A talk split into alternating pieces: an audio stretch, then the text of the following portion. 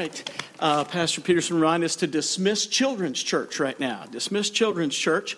Now, if you've ever been to Hawaii, how many of you been to Hawaii? Anybody been to Hawaii? Oh my goodness, look at this. I love Hawaii because it is, doesn't have as many bugs as Florida. Amen. And, uh, and, uh, but you know, it's very laid back. It's a laid back state, laid back culture. And uh, um, Teresa and I have had the privilege to go to Hawaii many different times, many different times. And on one occasion, we were there. Uh, we took actually um, from our Christian school, they wanted their senior trip to go to Hawaii. So we were able to make that happen. And Teresa and I were able to be sponsors. And uh, the, the young people sang in the morning service. And we have special music going. Very nice. Thank you. Okay.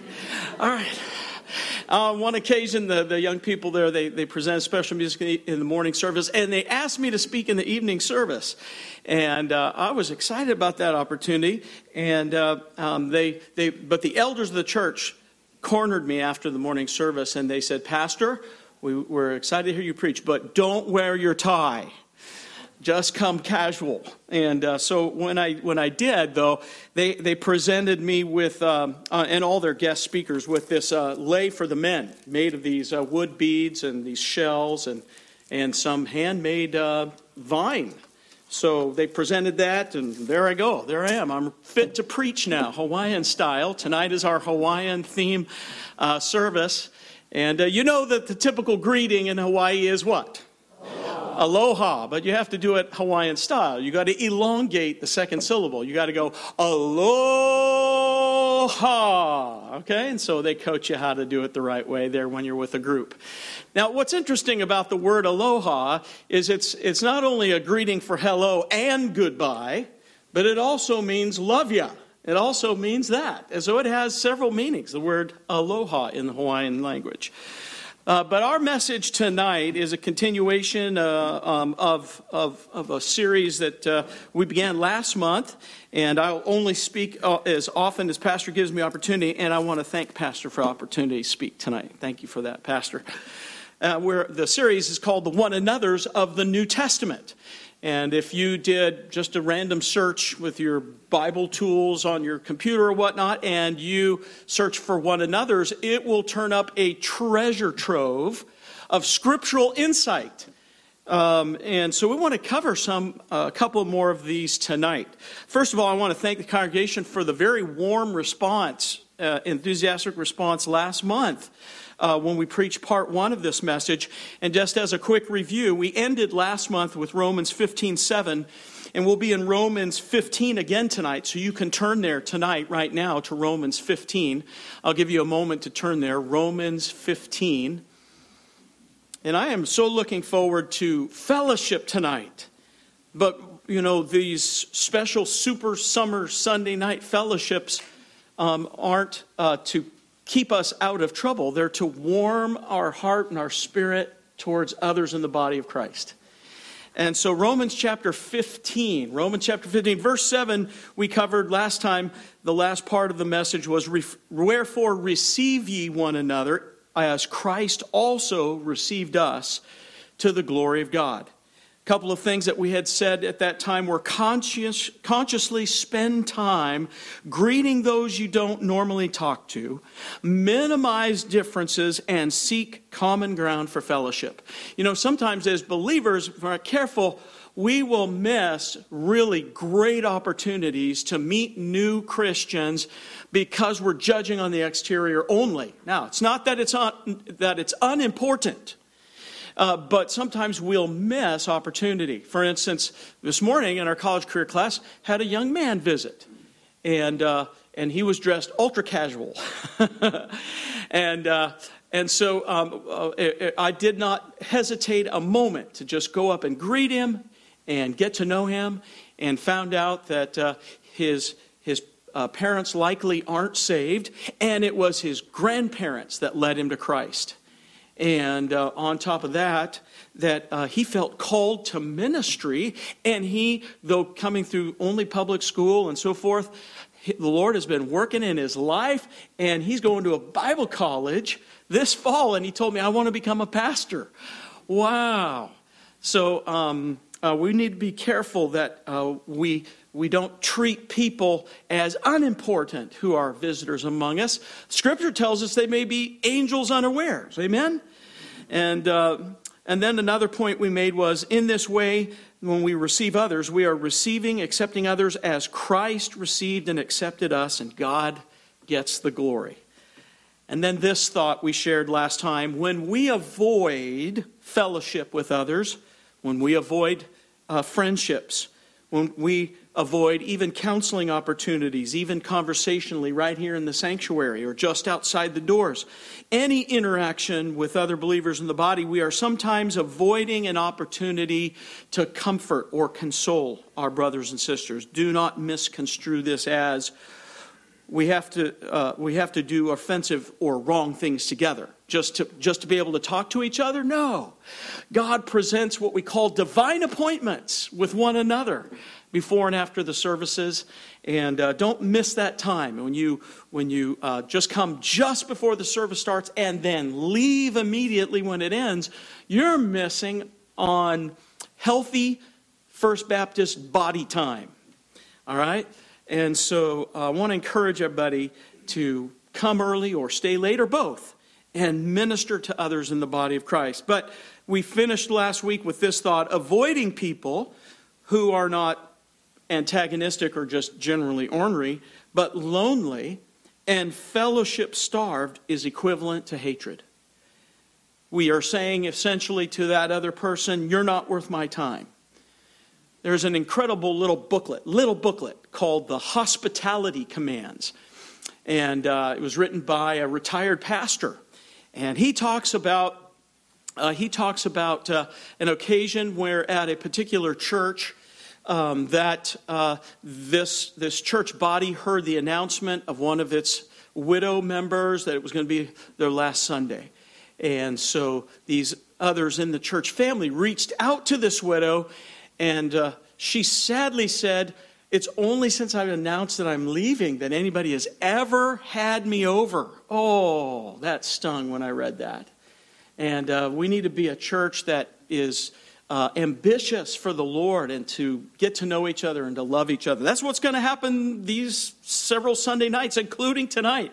We're going to have some aloha time.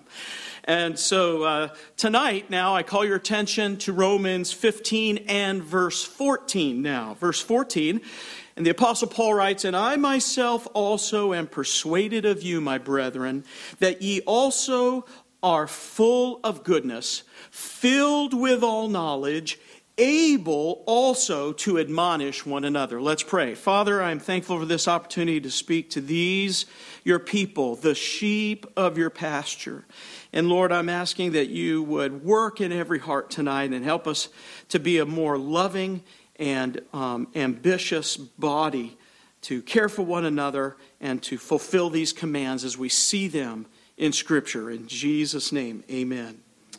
So, since the key word, the action word associated with the phrase in verse 14, one another, is this word admonish we're going to work, start there and work slightly backwards uh, through verse 14. But first, notice at the beginning of verse 14, the Apostle Paul using the wording, I myself also.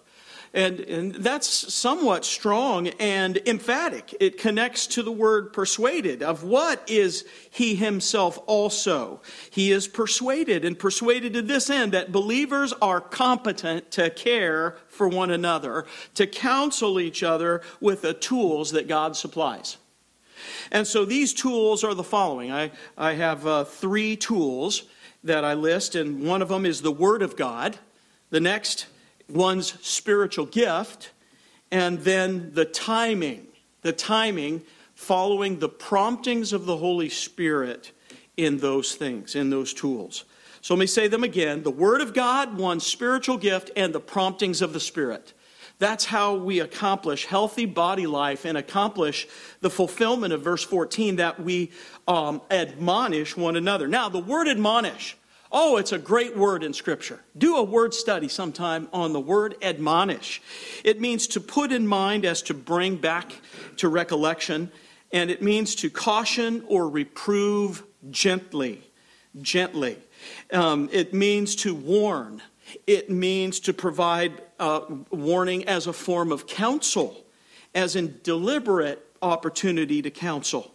And also, the word admonish means this to caution or to reprove. Sometimes we think, uh, and, and, the, and the key word is to gently reprove.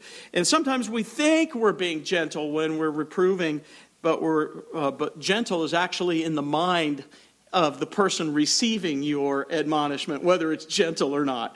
Uh, one school administrator that I knew years ago, he, he used to say to, uh, to his faculty, You know, we think we're being gentle, like we're using one of those toy foam bats and we're tapping people with reproof. But to them, it feels like we're using a real wood bat on them. I've not forgotten that word picture. So, thinking about how we deliver God's truth to another person, um, that it's, it's couched in gentleness, very important for us in healthy body life. But the word reprove, I think, needs, needs careful handling as well. The word reprove or reproof in our King James Bible, it, it means to be able to prove someone in the error of their way, to prove, to reprove, to convince them um, that they are in error in some way. Um, and, and so sometimes that's hard to tell people in a roundabout way or directly, you're wrong. All right? And so uh, it, takes, it takes a special gift to be, to be able to deliver that truth in a way that a person can receive it. And that's why I mentioned the other two tools is not just the Word of God, but your spiritual gift and the prompting of the Holy Spirit. Now, the idea of the word reproof or reproved is used of handling the Word of God, that the Scriptures themselves are the source of wisdom and knowledge to counsel and admonish one another. Turn with me in your Bibles to 2 Timothy chapter 3. Many of you could quote this, but turn there. 2 Timothy chapter 3. 2 Timothy chapter 3. Good to hear those pages turning. Others of us are using digital devices. That's okay. Um, just so long as we're looking at the word of Scripture. Amen? Not Twitter, not Facebook. You know, they combined YouTube, Twitter, and Facebook, right? You heard they combined the three. Now it's called YouTwitFace. Okay. All right. Now, uh, admonish. Admonish. We're talking about the word admonish. Uh, the word reprove shows up in 2 Timothy chapter 3 and verse 16. I, I, I'd like to credit Pastor Rick with that joke, but I found it on my own. All right, 2 Timothy chapter 3 and verse 16, it says, All scripture is given by inspiration of God and is profitable for doctrine. What's the next phrase?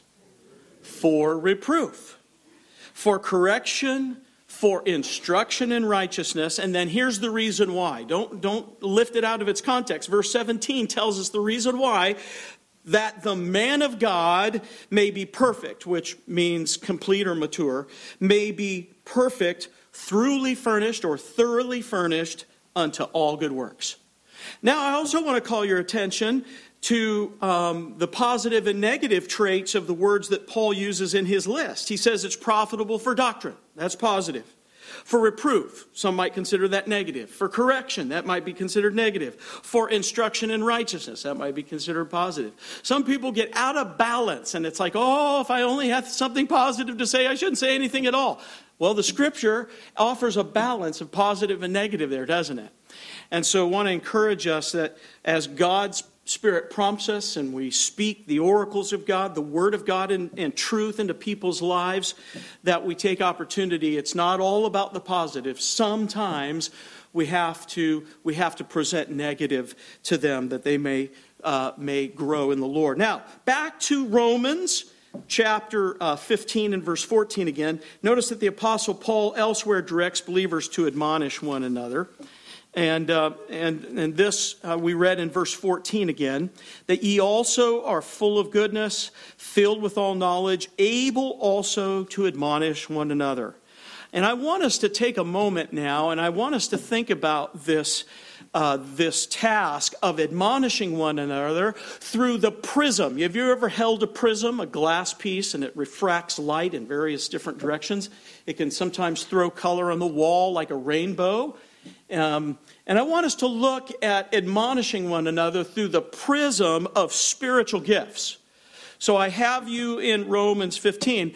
Turn back a few pages. Romans 12. Romans chapter 12. I'm getting ahead of myself here. Keep your finger in Romans in Romans 12. We'll come back to that.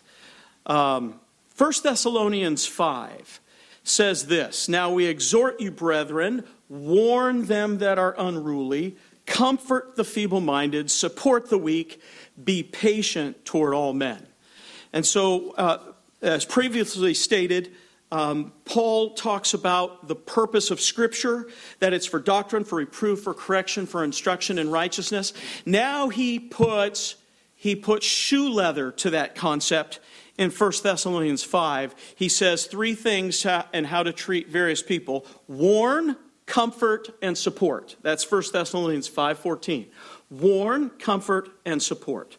He, sa- he says again, warn them that are unruly comfort the feeble minded, support the weak, and then he closes off that list with be patient toward all men. Toward all men.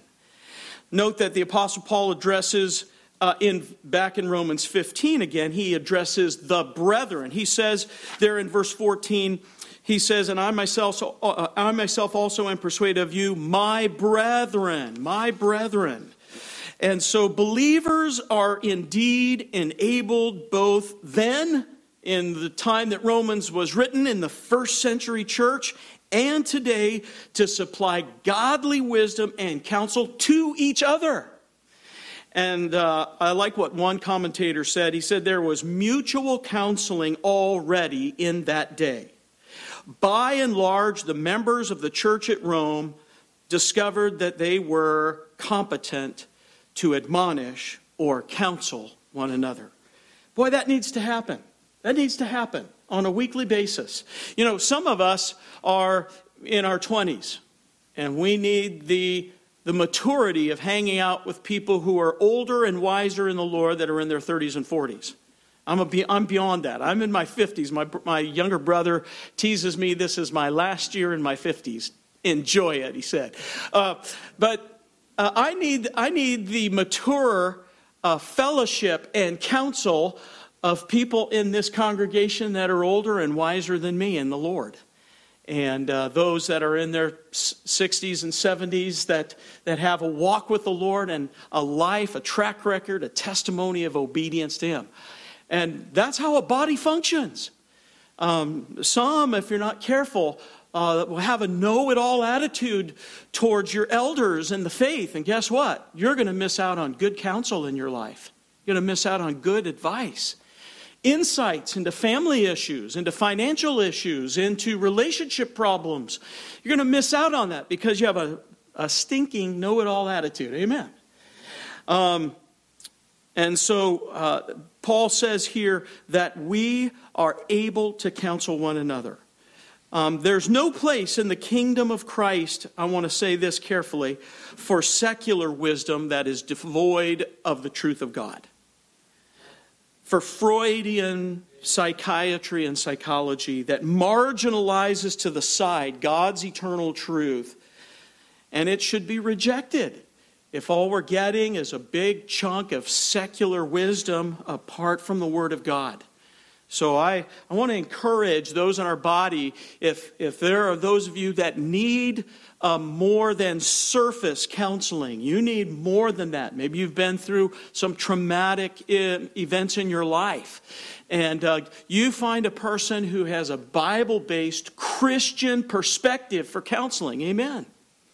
And there are those equipped um, both in our church and in the region of Central Florida uh, that uh, can, can handle those who have deep uh, mental health needs in their life. Um, so, uh, I want to say further that there are those equipped uh, in the area here of uh, the church in Florida that are equipped with today's standards of care to minister to believers that are suffering the effects of, of deep seated trauma and mental health needs like PTSD. So going back to uh, the beginning of verse 14 again, Romans 15, Paul states, he says, I myself am persuaded of you. Notice that Paul's using this term. He's very confident when he says persuaded. He says, I am confident, persuaded of the capacity of believers in the local assembly to counsel one another. And we mentioned this last week, or last month rather, that we don't have to have a title of authority to care for each other in the church. You don't have to be Pastor so and so to actually care for someone else in the body. Um, you don't have to have a title of, this is counselor so and so, to counsel someone in the church family who just needs good old fashioned Bible wisdom. Amen. And so um, it's important for us to speak truth into each other's life from the Word of God. And so when there's a disturbance in the church family, someone or some ones are going through trial, and we know Sometimes they share that on, you know, Wednesday night as a prayer request or in their Sunday school class as a prayer request. They're going through it in their life. That's when the body of Christ, gently and humbly using their spiritual gifts, surface immediately to meet the evident needs. And some have such strong spiritual gifts that they can even sense a disruption to the unity and the peace at First Baptist. Boy, those are special people. And I wish to challenge every one of us tonight, first of all, to know your spiritual gift and then to regularly use that gift in gentle, humble ministry to others. About spiritual gifts now. That's the prism. I got ahead of myself. The prism. Let's go back to the prism. That piece of glass that is uh, beveled on several sides. Maybe it's shaped like a diamond and it reflects light everywhere. You know, that's like people in the body who have spiritual gifts, they have perspective. And so, uh, three things are true of a person who is joyfully fulfilled in ministry and ministering to others. Number one, they've discovered their spiritual gift and they're using it. Number two, they're actually fulfilling their passion for a particular ministry. And number three, they actually understand their own temperament. All right, so first of all, a person who has discovered their spiritual gift and is using it. That needs careful definition because spiritual gifts are used in various places in the New Testament. And uh, um, one of those uh, are special miraculous manifestation gifts where the apostles were able to heal people. People maybe spoke in tongues in the first century as the scriptures were nearing their completion. Remember, uh, the apostle John doesn't complete the writing of Revelation until uh, AD 90 or so. And so uh, the, val- the message of the gospel was validated among the Jews by miraculous sign gifts. But it's not just those, there's also uh, motivational gifts and uh, also ministry gifts. And so we want to talk about the, uh, the motivational gifts that are very important in this church that exist today, way beyond the. Um, uh, what we call the expiration date of the, of the miraculous sign gifts. Um, so, careful definition here. One writer said spiritual gifts. They are the special equipment for ministry that the Holy Spirit gives in some measure to all believers and that are to be wholly under his control and used for Christ's glory. Another uh, writer said this Spiritual gifts are an ability given to the Christian out of the grace of God through the Holy Spirit and controlled by the Spirit in Christian service and growth. And then one other writer said uh, these uh, motivational gifts today that exist in the church today are drives, opportunities, and results given by the Holy Spirit to achieve God's supernatural goals. Achieve God's supernatural goals. Boy, what happens to a church when they seize on those kind of definitions using their spiritual gifts? The, uh, the effect of Romans 15, verse 14, that we find ourselves able to admonish one another. We're not minimizing or treating lightly those in the body of Christ who have the perspective of their spiritual gift, but we become incredibly more healthy and helpful to others in the family of God when we understand and are using our spiritual gift. And we understand the others in the body who have a particular spiritual gift. So the ministry gifts that are still in use today are listed in Romans 12. That's where we have, have hold you, uh, told you to hold your finger. Romans chapter 12, just uh, three verses there. Romans 12, 6, 7, and 8. It says, Paul writes, having then gifts differing according to the grace of uh, grace that is given to us. And here's the list. There are seven of them. The first one he lists, whether prophecy, let us prophesy according to the proportion of faith or ministry, let us wait on our ministering. Or he that teacheth, on teaching. Verse 8, or he that exhorteth, on exhortation. He that giveth, let him do it with simplicity. He that ruleth, with diligence. He that showeth mercy, with cheerfulness.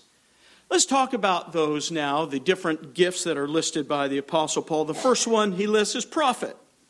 Whether prophecy, let us prophesy according to proportion of faith. That's a person in the body who has this strong compulsion or desire to proclaim truth and to expose sin. That's a person who's a prophet. The next one there he lists is ministry, or ministry. Uh, uh, uh, um, let us wait on our ministering. And that's the person who has the gift of serving, ministry or serving. It's a desire to meet needs to uh, free up others that they may be more effective and productive in their service for God. The next one is teaching. It's a desire to clarify truth, to validate information. And this person is motivated to make sure that the facts are right so decisions are, that are based on them are correct.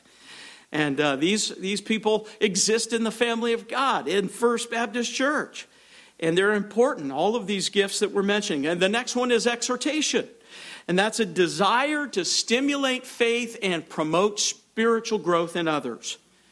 And then uh, the next one listed there uh, is giving. That's a desire to entrust assets and to maximize results with those assets. And then there's the person who has the gift of administration, or as Paul uh, described it in Romans uh, 12 8, uh, the one that ruleth. Um, ruling. It's a desire to plan ahead, to complete tasks, great goal setters, managers of people, delegators, decisive, alert to details. And then the last gift, spiritual gift mentioned, is that of mercy. It's a desire to remove distress and to share burdens. So, if a survey was given to the church family asking this question, and we all filled it out and turned it in, what is the greatest need at First Baptist right now? You'd likely hear the people possessing these various gifts um, speak out maybe like this.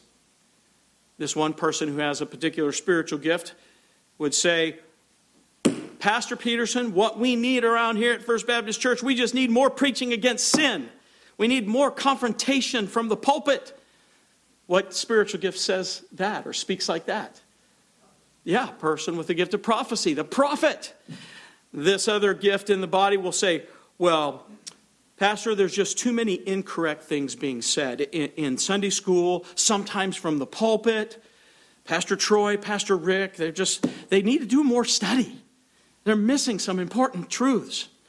And uh, not enough time has been given to the documentation of the facts of Scripture. What spiritual gift speaks like that? Those that, are, that have the gift of teaching, yeah. This other person with the spiritual gift, they answer that survey question with this Pastor, there's just too many people sitting in the pews. There are not enough people involved in helping others. What spiritual gift speaks that way? Yeah, person with the gift of ministry or serving. All right? Uh, uh, the other one who has a particular spiritual gift says, Well, Pastor Peterson, my take on it is this First Baptist, we need more counseling with people taking people from where they are to where they ought to be and doing it step by step by step.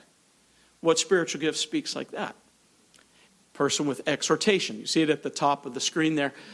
Person with exhortation.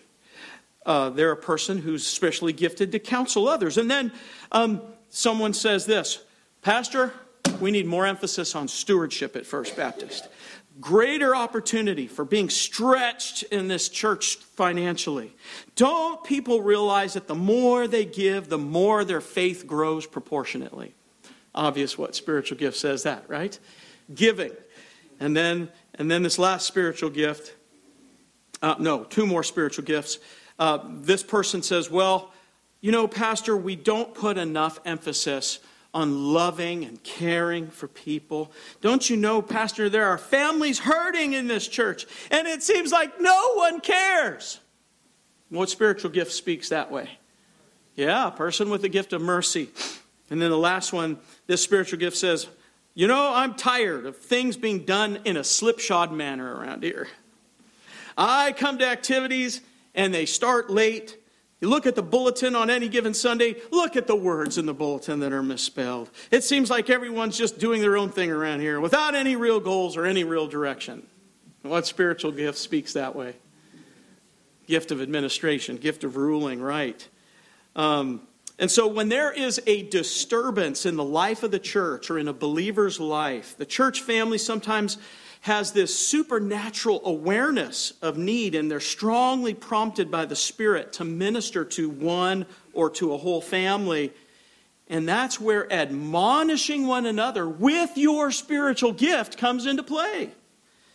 Um, supplying counsel from the various angles and perspectives. And uh, an example here as we wrap it up let's say that there was a car accident right out front here. Someone in our uh, church family goes to make a left turn and, uh, and they have an accident. Be Brother Smith. He goes to make a left turn onto school road and crash. There's an accident. Well, how did the different spiritual gifts come into play as the church family hears that crash or sees that crash and rushes to the scene? The prophet says, Oh, Brother Smith, I'm so glad you're okay, but you know, this never would have happened had you not failed to look both directions before turning left out of the church. That's what the prophet says, right? Person with the gift of ministry or serving, they're like, they don't say anything. You just see them already out there with a broom sweeping up debris and glass. All right? Uh, and you, some of you, you know who you are that are that way. I might call out one or two, like uh, maybe Susan Nichols would be doing something like that, not saying a word, already cleaning up. A person with this gift will say, Well, Pastor, I've measured the skid marks already of, the, of that oncoming vehicle, and it looks like they may have been going too fast. Let me do some more calculations. that person has the gift of teaching, right? Uh, the one with gift of exhortation. You know, Pastor, God has a plan through this. After we pray with Brother Smitty, I want to meet him uh, for coffee and I want to encourage him with three steps to get through tragic events like this. A person with a gift of counseling, isn't it?